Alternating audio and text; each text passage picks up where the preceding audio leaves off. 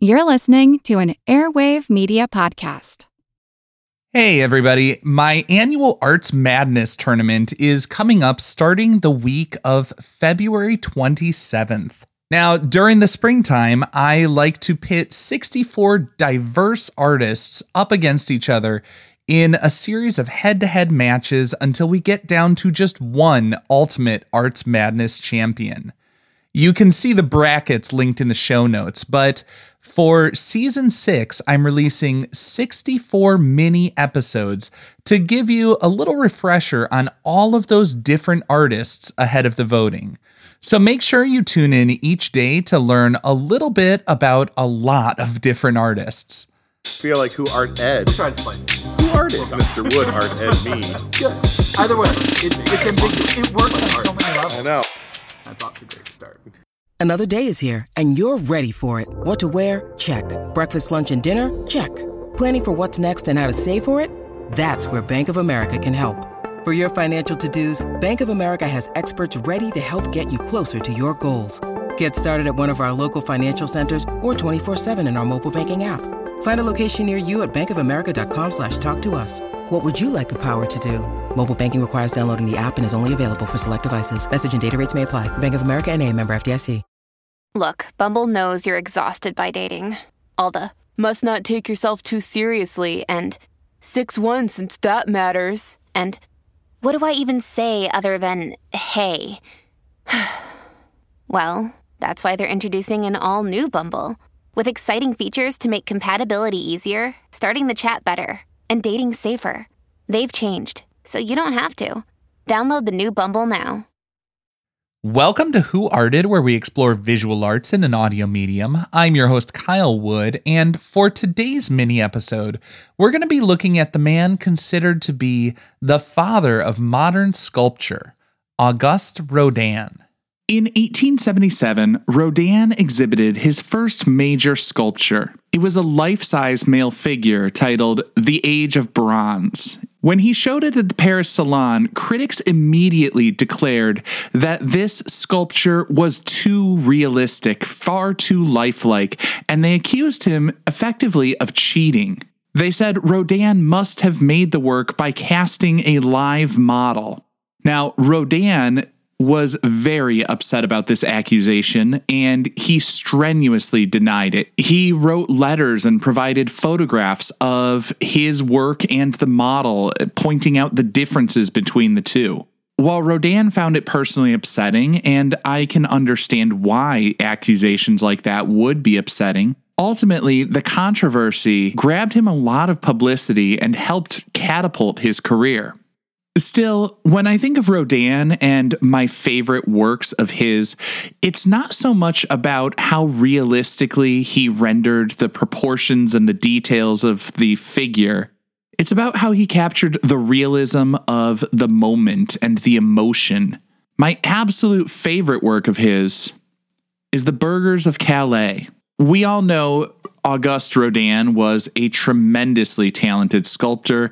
Um, probably his best known work is The Thinker, although also his tribute to Balzac is considered to be one of his greatest pieces by many critics and historians.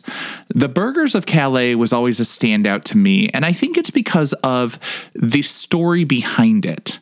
When I first looked at the Burghers of Calais, which was sculpted 1884 to 1895, the piece seems a bit dark. I mean, as I'm looking at it, I see these figures who seem to be in tattered clothing, ropes around one person's neck, and they're in these poses that just they seem largely beaten down. One person has a hands up by their head, almost panicked, while someone else is standing sort of tall and resolute.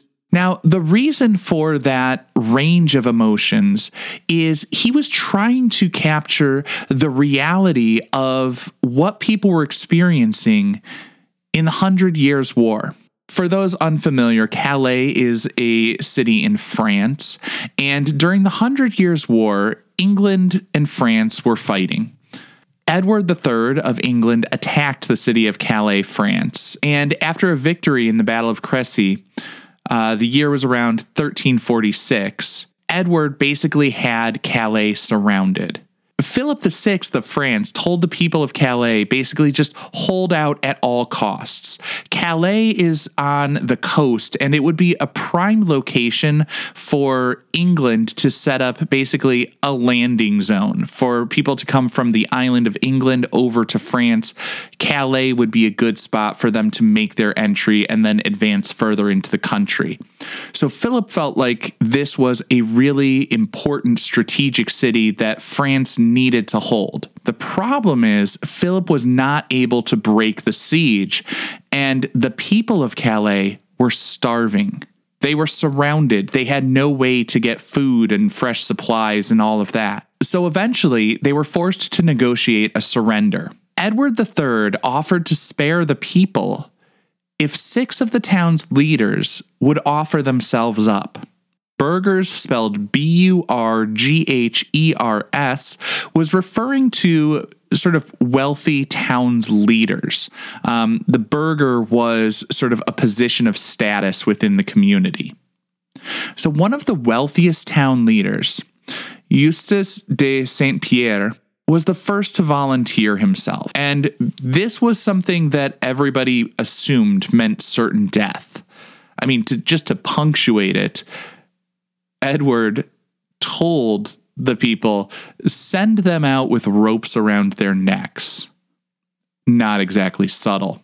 Well, five burghers, as I said, a medieval title, basically leaders in the community, they eventually joined in behind him. So all six of them come out, ropes around their necks, keys to the city and castle in hand. But lucky for them, the Queen of England, Queen Philippa of Hainault, she convinced Edward to show mercy. She was pregnant at the time, and she believed that it would be a bad omen to start their family by committing horrific acts. So she convinced him to spare them. They were willing to make the ultimate sacrifice to save their loved ones, their friends, their neighbors. And ultimately, it came out okay for them. That act of courage was rewarded, they were shown mercy. Now, I think what makes Rodin's interpretations of the burghers of Calais so impactful is that he shows the emotional truth of the moment. He shows the range of emotions that those men must have been experiencing as they were stepping up to save their town. He shows one man standing tall, he shows another sort of cowering. He shows that even people being brave are still afraid.